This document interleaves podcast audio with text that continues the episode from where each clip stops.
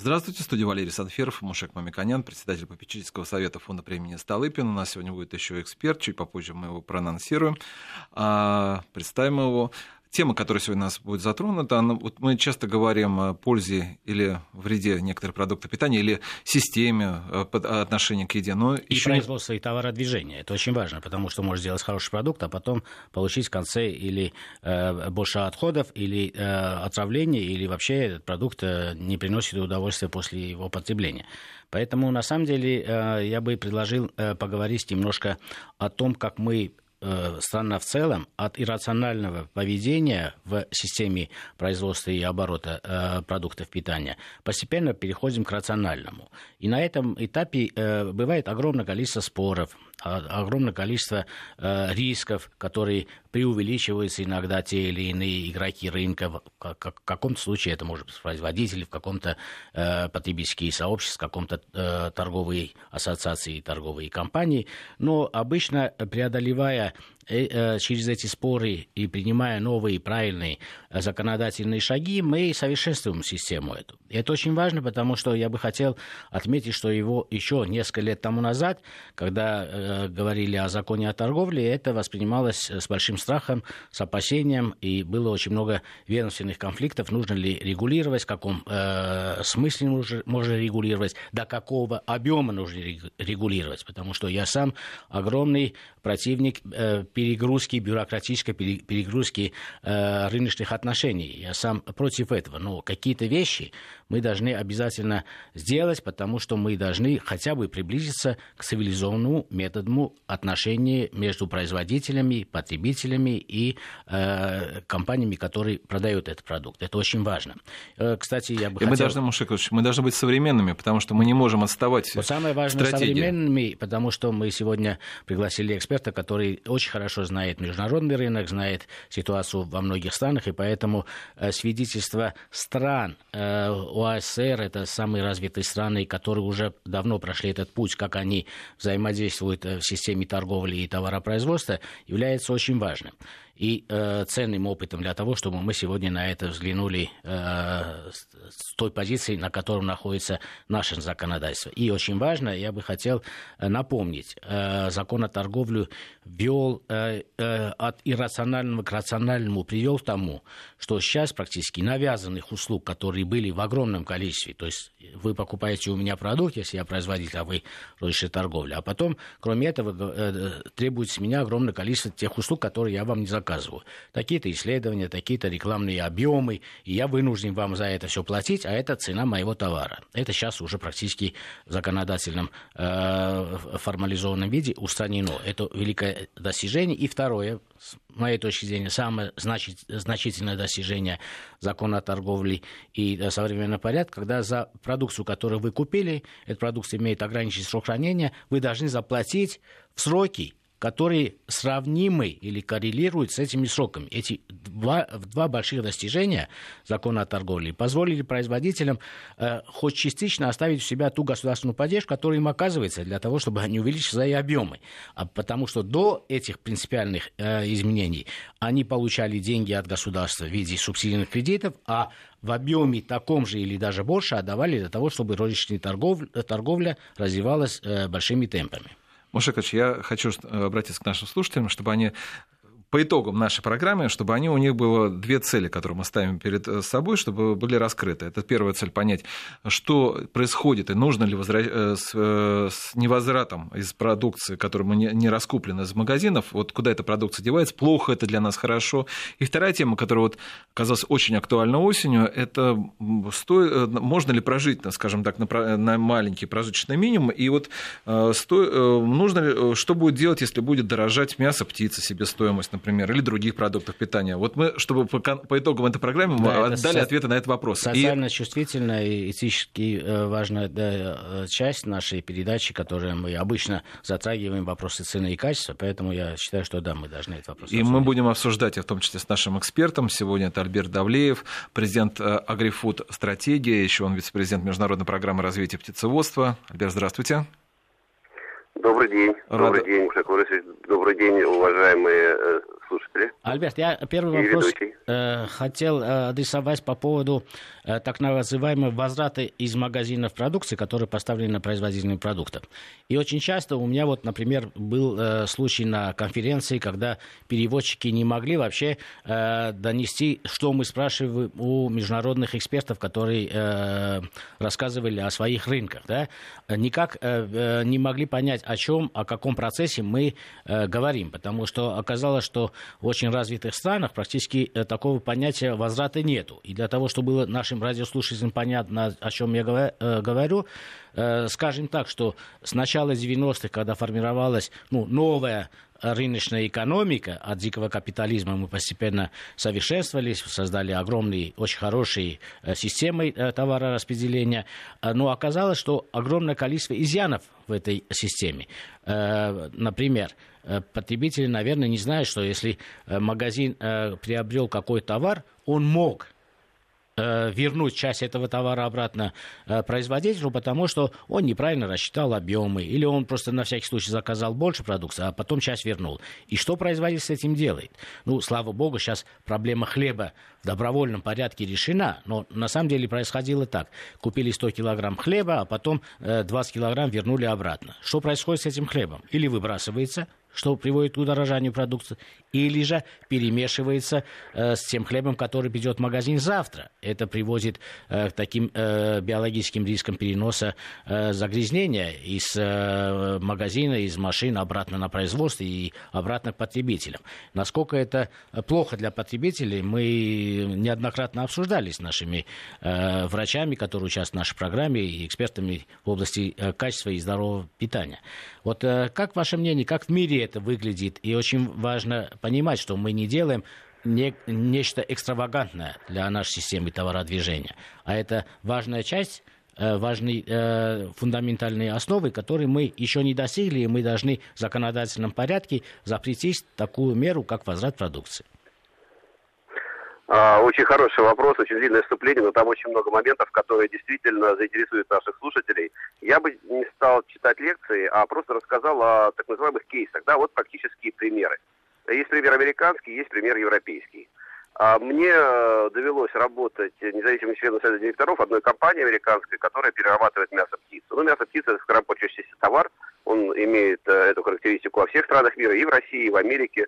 А, поэтому э, любой производитель в Америке, независимо от э, того, какой это товар, ставит дату реализации, конечная дата реализации. У них даже нет даты производства. И э, во время э, торговой операции при передаче продукции от производителя либо дистрибьютору, либо от дистрибьютора к конкретно оператору розничной сети, или же непосредственно от производителя в розничную сеть, происходит э, чисто юридическая процедура, которая называется передача права владения собственности товара, да, или title. Э, в контракте четко написано, что как только продукт перешел в руки э, розничного оператора, он становится его собственностью. Точка. Никакого возврата не происходит.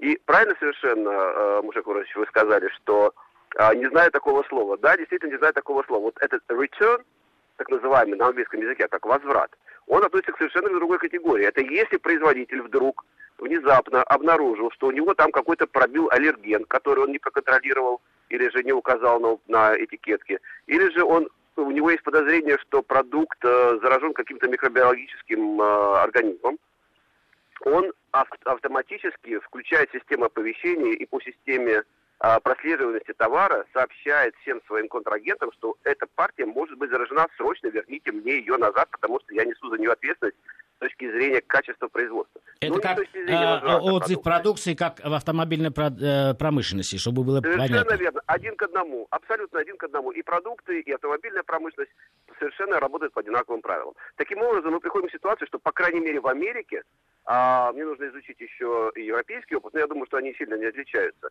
а, ответственность продавца конечного, я имею в виду розничной сети, принимается на себя с момента получения товара от производителя, и далее за сроки годности или за реализацию или нереализацию товара отвечает непосредственно розничный оператор. Теперь Европа. Смотрите, та, та же самая история, но мы возьмем другой конец. А что делать с этой продукцией, которая пролежала на полке несколько больше, или же срок реализации ее подходит к концу? Мы, кстати, все видим и в России тоже все больше и больше мерчендайзеров, которые, или сотрудников э, самого магазина, мерчендайзеры компании, которые снимают с полки продукт, подходящий к конечной дате срока годности, и куда он дальше девается? А в Европе э, есть четкая совершенно шкала, я думаю, что у нас это тоже практика начинает применяться и активно применяется, по которой в зависимости от количества оставшихся до срока реализации дней, она оценивается либо на 10 сначала процентов, потом на 20, потом на 50, и когда остается день или два, то ее реализуют э, в так называемые социальные ниши.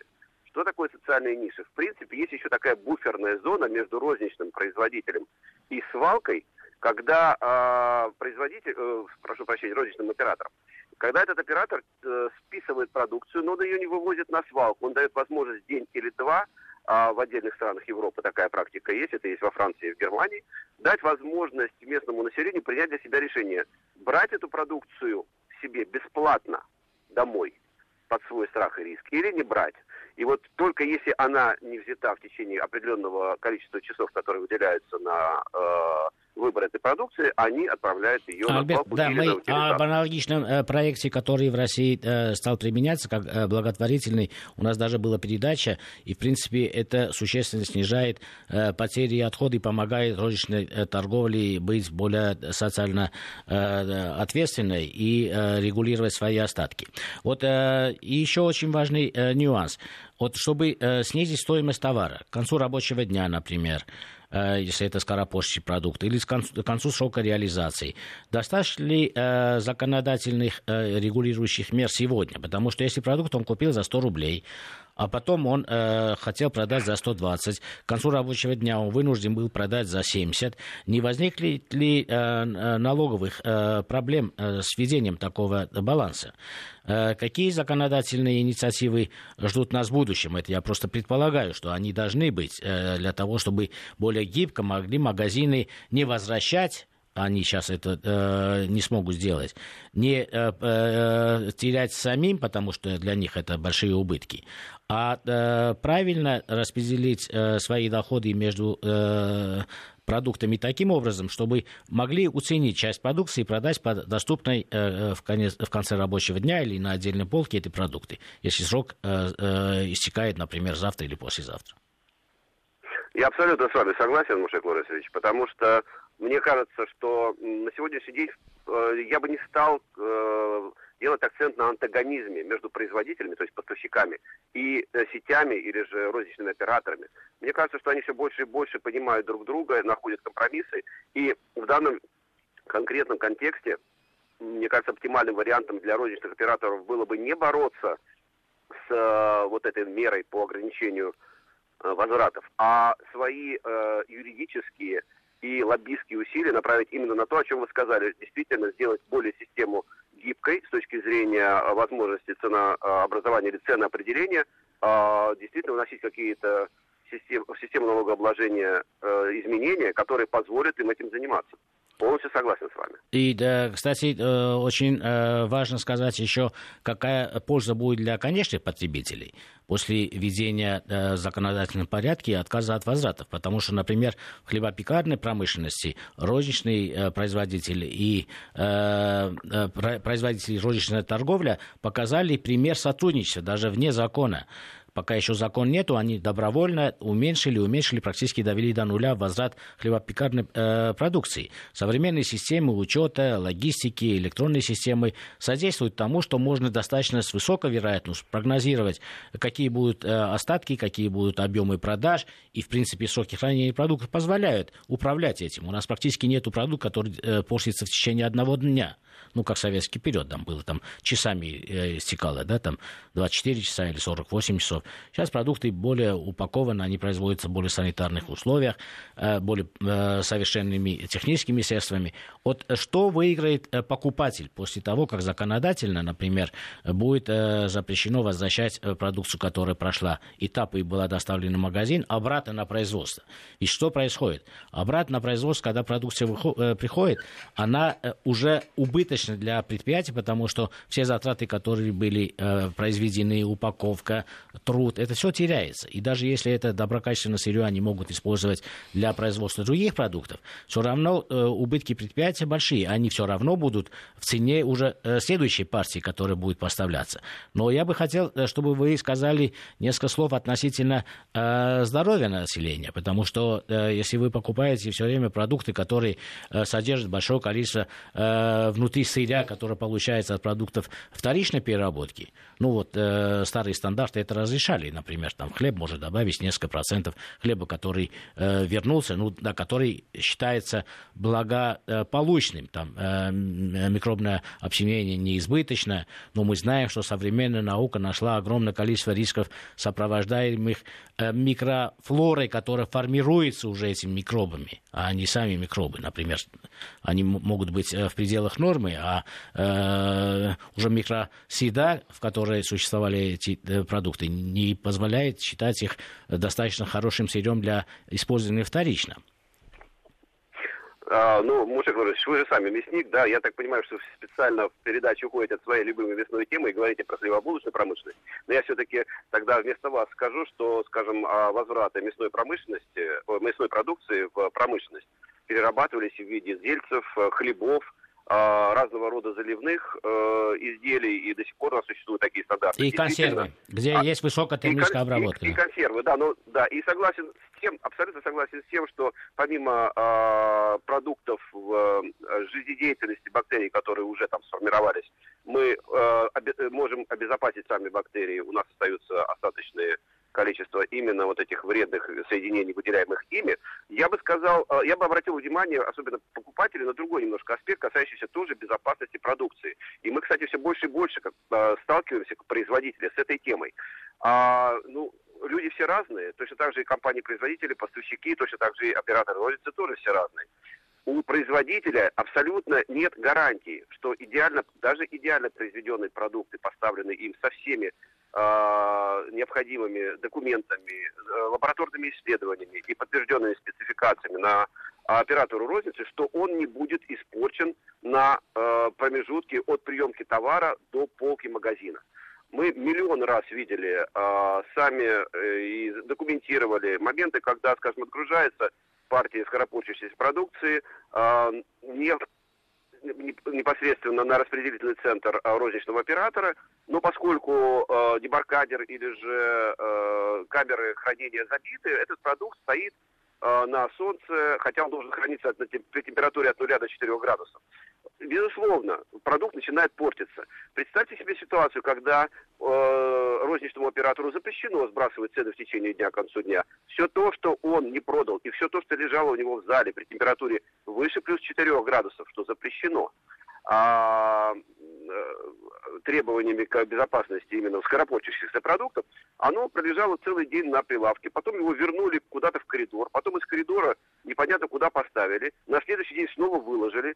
И представляете, во что превращается вот этот возвратный, непроданный продукт, возвращенный на прилавок, а к концу следующего рабочего дня, если он снова не продан. Альберт, Конечно, мы после в данном этого случае начинаем, даже... Конечно, после этого, мы, после этого мы увидим вот эти вот публикации в прессе, когда говорят, вот такой-то производитель, не буду называть, да, а, травил людей сальмонеллой, или же там э, Роснадзор, Роскомнадзор э, нашел там еще какие-то бактерии превышения.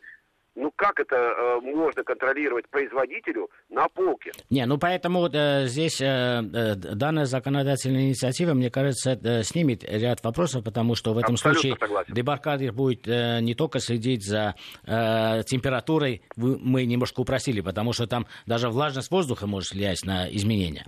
И э, вы знаете даже мой ответ, Альберт, мне кажется, я радиослушателям скажу мой ответ, что в будущем продукты будут все более и упакованными все более и более готовыми к конечному потреблению без термической обработки, потому что если мы совершенствуем продукт, и э, история человечества, развития технологий э, э, непрерывно идет в эту сторону, мы должны получать те продукты, которые могут быть доставлены в любых условиях.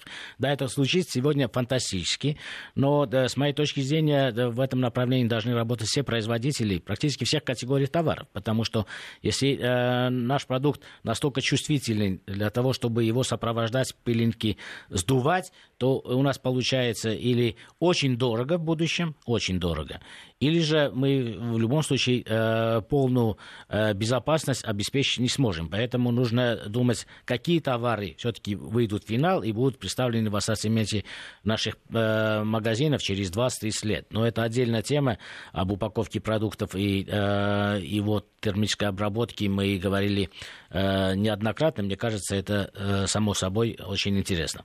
Я просто хотел уточнить, а у нас сейчас законодательно значит, нет такого положения, что магазин может э, снизить э, стоимость, когда заканчивается срок хранения. Это, э, ну, продажа продукта ниже цены покупки, это уже возникает в бухгалтерии другие записи, и это может рассматриваться, что вы получили убыток, а как доказать. То есть это есть вопрос у нас как раз э, контролирующих органов, которые могут благое дело сделать, в принципе, проблему, создать проблему. Ну, я думаю, что да, здесь, может, и не потребуется новых законов, а некоторые пояснения э, органов э, контроля надзора может привести к тому, что потерь будет меньше все-таки в магазинах.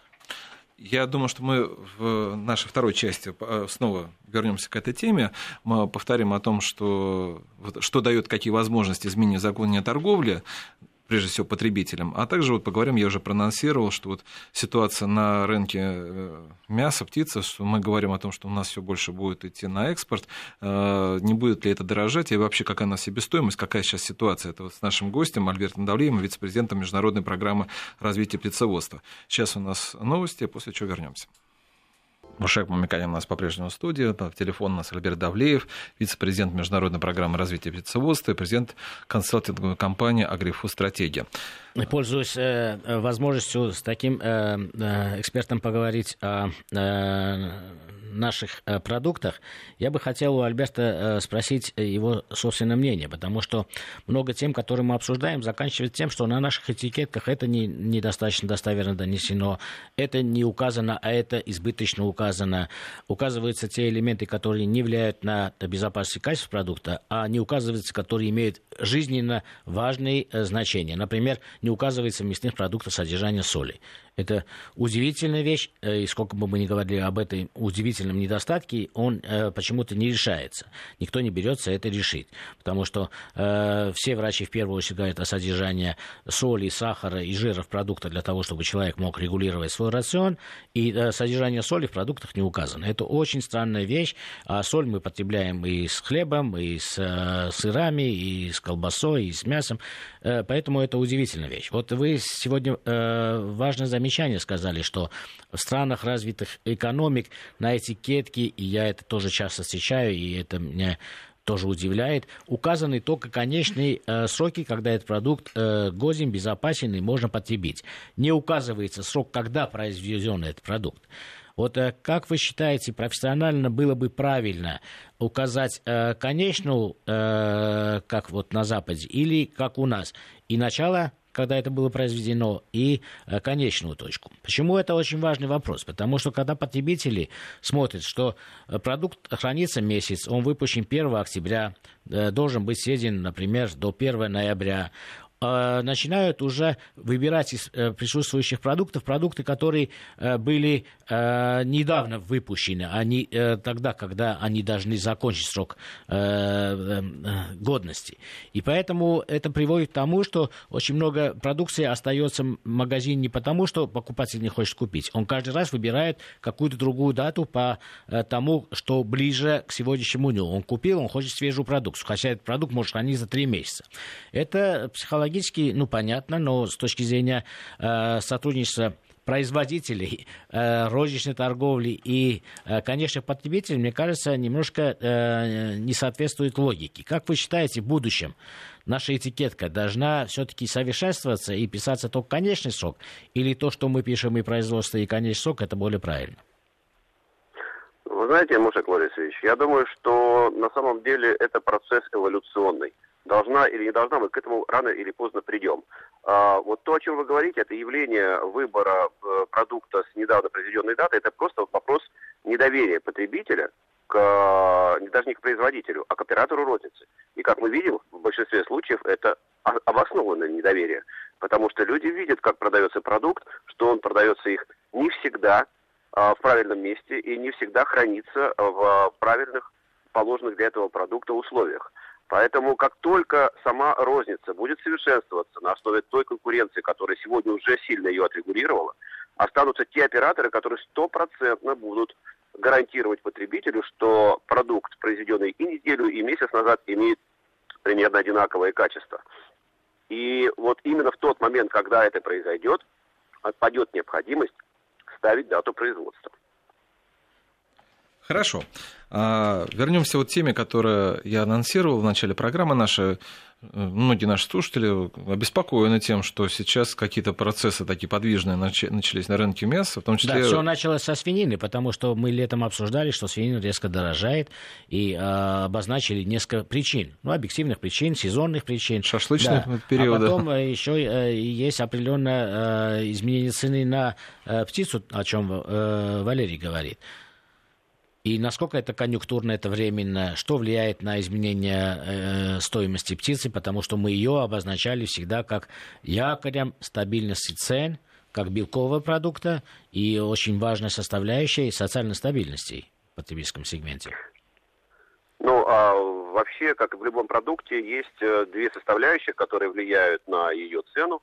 Первая составляющая – это рыночная конъюнктура, которая э, либо поднимает общий э, формат цен – какой-то категории или смежной категории, сильно влияющей на а, тот продукт, о котором мы говорим. И второе – это изменение структуры себестоимости.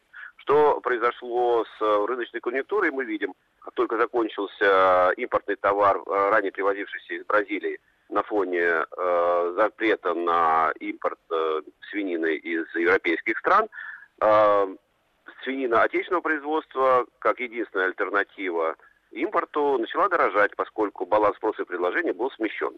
Мясники, которые работают в основном на свинине, а, в качестве альтернативы начинают переходить на курицу. Соответственно, на фоне того, что у нас а, производство курицы или же индейки или других видов птицы а, последние несколько лет начало стабилизироваться, если оно росло раньше на 15% в год, то по этому году прирост всего 2%. Более того, птичники э, страдают на сегодняшний день еще и от гриппа птиц, от э, различного рода ограничений э, экономических, когда крупные э, компании по разным финансовым трудностям э, начинают разоряться и сокращать посадку птицы. Вот на этом фоне э, птицепром российский э, очень быстро выдать дополнительные объемы э, продукции для того, чтобы заместить свинину на рынке, не может, потому что цикл воспроизводства птицы составляет в среднем от э, месяца до полутора, э, это минимум, ну, как правило, два месяца. Поэтому с определенным лагом или зазором от повышения свинины примерно через месяц начался рост цен на курицу. И он продолжался до последнего момента и продолжается. И вот тут вступил второй фактор в силу, да, это себестоимость.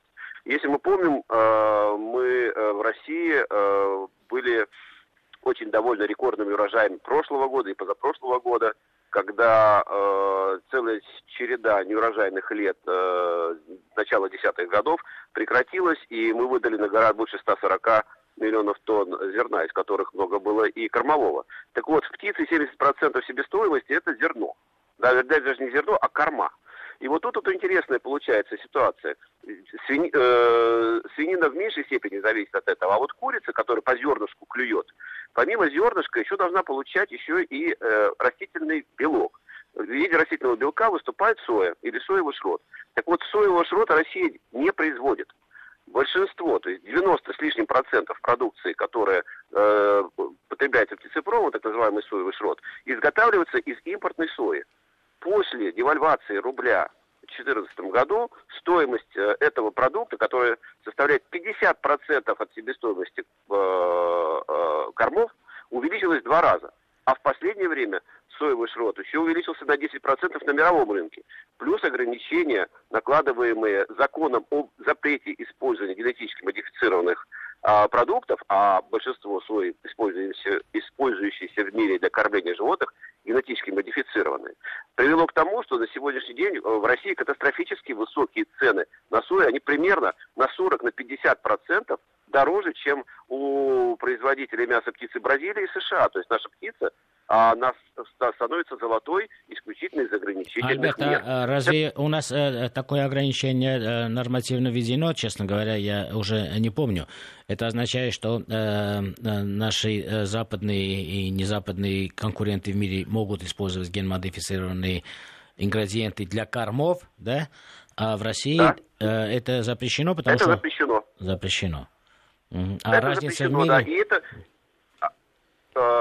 разница, еще раз говорю, да, возвращаясь, разница стоимости сои, которую используют бразильцы и американцы, по сравнению с той соей, которую мы потребляем, как минимум на 40-50% у нас она дороже. Что делает нашу продукцию неконкурентоспособной на внешних рынках? Вы упомянули, что мы выходим на внешние рынки. Да, мы выходим, но э, с большим скрипом, и не все компании готовы выходить, потому что это э, работа в э, лучшем случае в ноль. Как правило, это в минус исключительно, опять же, из-за высокой себестоимости ингредиентуры. Хотя по многим другим показателям мы гораздо э, конкурентнее, чем э, даже Бразилия или США. Ну, в частности, стоимость рабочей силы у нас, опять же, в долларах обесценилась. Эн- энергия так у нас, а... недорогая энергия у нас. И энергия. Да, у нас, много, у, нас да. много, у нас много вот этих вот составляющих себестоимости, которые, к сожалению, перечеркиваются вот этой ситуацией. Да, в России виден э, значительный прогресс в увеличении посевных площадей под сою, увеличении урожайности. У нас начали районироваться местные сорта. Я могу сказать, что ничего, ни, ничто, ни, ни, совсем неплохая ситуация. Более того, дальневосточный регион, который у нас исторически производил много сои, значительно увеличивает объемы производства. Но вот увеличение производства на Дальнем Востоке. Нет, ну вот э, мы говорили о зерне тоже. Зерно уходит на э, иностранные рынки, у нас э, рост. Теперь вот э, кластер э, на Дальнем Востоке. У нас большие надежды, что там будет осечественно соя все в большем и большем количестве, и это будет сдерживать э, рост цен на корма. И это будет сдерживать рост цен на птицу в опте и, естественно, в рознице, потому что это очень чувствительная часть. Около 50%, около там 40 с чем-то процентов э, продукции, которые потребляет в мясной группе потребителей, это все-таки мясо птицы. Поэтому мы должны говорить о всех мерах, которые сдерживают себестоимость э, этой продукции. Вот кластер на Дальнем Востоке. Как быстро, в каких масштабах может разрешить эту проблему э, выращивания э, генмодифицированной сои в больших количествах для России? А вы знаете, очень своевременный вопрос. Буквально две недели назад я вернулся с Владивостокского экономического форума, где мы на панельной дискуссии по ПК этот вопрос активно обсуждали. Так вот, э, местные производители сои э, жалуются на то, что э, при всем их желании продавать сою на территории Российской Федерации, китайцы сегодня готовы платить любую цену для того, чтобы брать наш российский продукт. И действительно, в мелких и средних хозяйствах, которые выращивают сою, они просто выгребают все на внутреннюю переработку. И в то же время продают потом этот соевый шрот, переработанное сырье, на э, использование в животноводческих э, хозяйствах. А, именно поэтому э, есть несколько компаний российских, которые инвестируют в переработки сои на территории Российской Федерации. И, возможно, э, в течение ближайших двух, трех, максимум пяти лет мы сможем получать отечественный э, продукт по качеству и э, себестоимости не хуже, чем аналоги в Бразилии и США. Вопрос, а сможем ли мы довести его до потребителей в на Уральском э, регионе, в Сибирском регионе, в Центральном регионе, ну, вопрос расстояние тарифов, огромное. Да, расстояние, да. Ну, вопрос хорошо. тарифов. А какие предложения экспертного сообщества? Я знаю, что у птицеводов очень сильное, очень грамотное, научно э, продвинутое лобби. Вот какие предложения есть для того, чтобы э, помочь птицеводству России быть э, конкурентным в международном смысле? Да, птицеводы над, над этим думают. А, я бы не сказал, что у нас очень сильное лобби. Реально мы работаем в э, активном э, сотрудничестве с Министерством сельского хозяйства, с несколькими департаментами.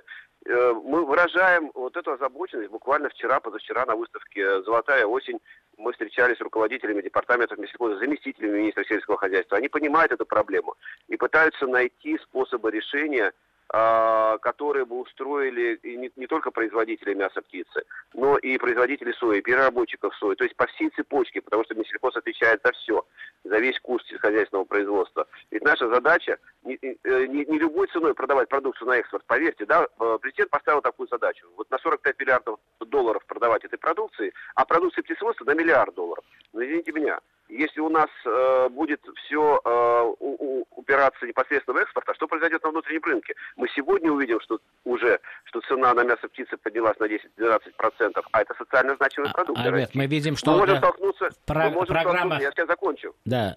Я сейчас закончу. Есть очень интересный пример Аргентины с говядиной. Вы же помните, Мушек Лорисович, что в Аргентине, которая производит гигантское количество говядины и ее не меньше потребляет, в свое время был перегиб настолько на экспорт, что на экспорт уходило 40-60% продукции, и цена на говядины, говядины на внутреннем рынке увеличилась в два раза.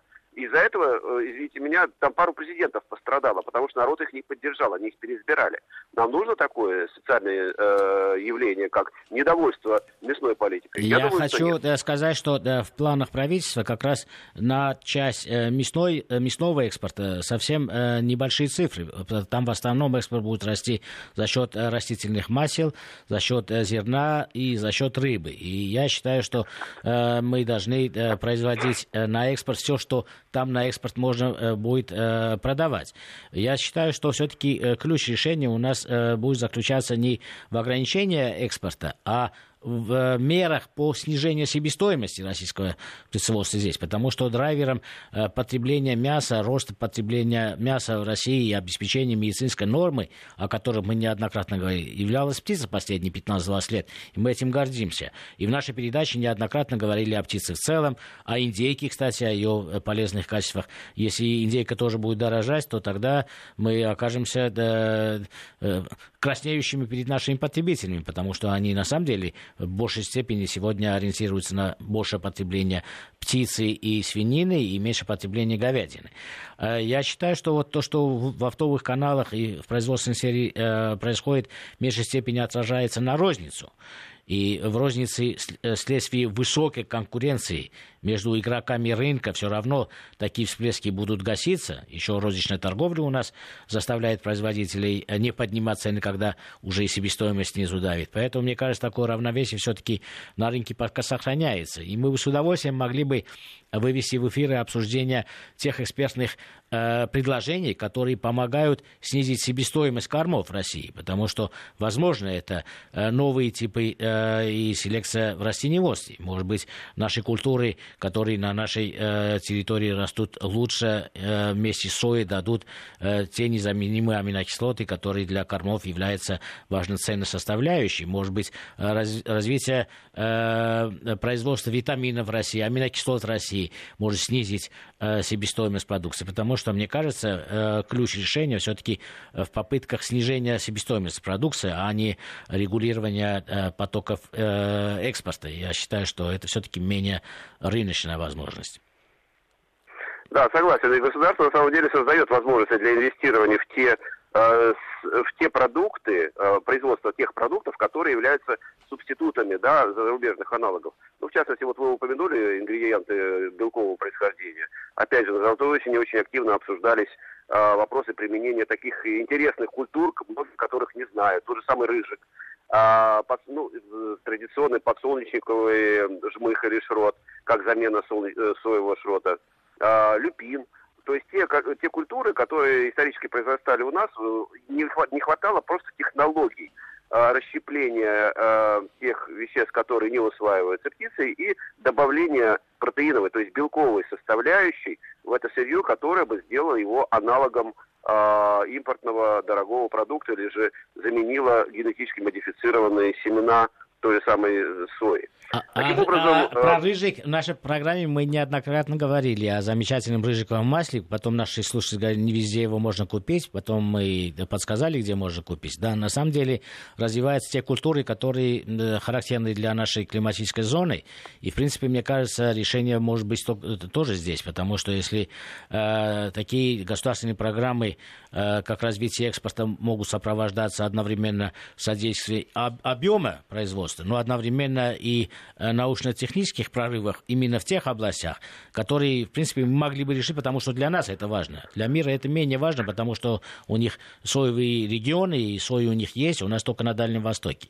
А в Средней России, мне кажется, тоже много культур, которые Маша могут... Качевич, вот Альберт Дамирович упомянул ситуацию, когда два аргентинских президента пострадали из-за того, что был экспорт достаточно большой. Я могу вспомнить тоже ситуацию с американским президентом, а, когда Кандализа Райс и Джордж Буш-младший продвигали на наш рынок, а, а если не ошибаюсь, один миллион, по-моему, ножек, по-моему, куриных нас поставлялось, нас мы резко стали снижать из-за того, что регионы, которые традиционно поддерживают республиканцев, э, не смогли пролоббировать э, такие объемы на российском рынке, э, демократы выиграли следующие выборы, кстати говоря. Ну, это всегда значимые рынки, потому что э, аграрная среда, она на самом деле э, очень важна э, в ткани общества в целом, потому что и огромное количество населения завязано на этом э, труде, и потребители, естественно, завязаны. Но нам бы хотелось, вот как Аргентина, если честно сказать, это, конечно, проблема, вот мы говорим э, за вопросы, которые возникают в этом году, рост цен, но вот если бы у нас бы, конечно, так же, как по популярность была аргентинского мяса на мировом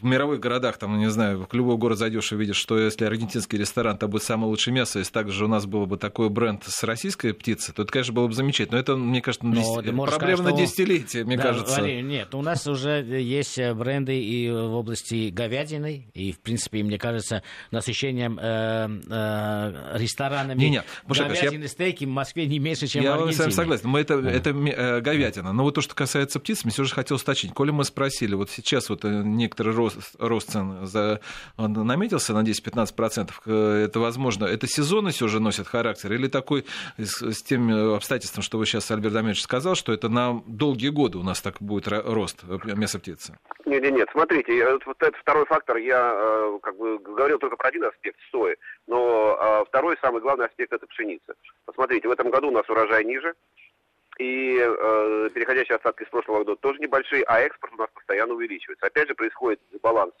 э, наличия товара на рынке и, соответственно, дисбаланс цен. Ну, просто чтобы вы понимали, мы все очень просто абстрактно можем э, оценить э, вот этот э, феномен. Скажем, в прошлом году килограмм э, кормовой пшеницы или там тонна, давайте в килограммах, стоил примерно 6,5-7 рублей. В этом году оно стоит уже 11-12. То есть можете представить, почти двойное удорожание самого основного компонента кормов, безусловно, резко повышает себестоимость производства килограмма птицы. Если в прошлом году он составлял там по разным компаниям от 75 там, до 90 рублей, то в этом году от 95 до 120. Это себестоимость. А рыночная цена которую мы не видим от производителя к э, оператору розницы, буквально на несколько рублей больше для того, чтобы просто выжить. Поэтому сегодня мы на полках магазинов, на полках магазинов видим а, ту же самую курицу, которую мы видели год назад, а, чуть ли не по 75 рублей по скидке. Это была практически нулевая рентабельность. Сегодня это 120, 130, 150, 170 рублей исключительно из-за того, что производитель не может закрыться, он обязан кормить птицу, он обязан ее производить.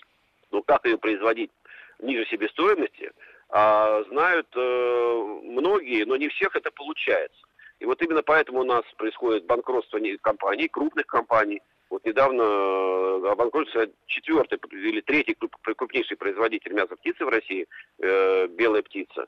Э, трудности испытывают все больше и больше компаний, которые год назад были ну, весьма успешными. Я бы сказал, что птицеводы да. сегодня и, э, зарабатывают страшные деньги. Со средним в мировой птицеводческой отрасли э, чистая маржа птицеводов составляет от 3 до 5 максимум процентов. Да, это Альберт, ну, да, это... А в неурожайные годы от да. 0 до 2.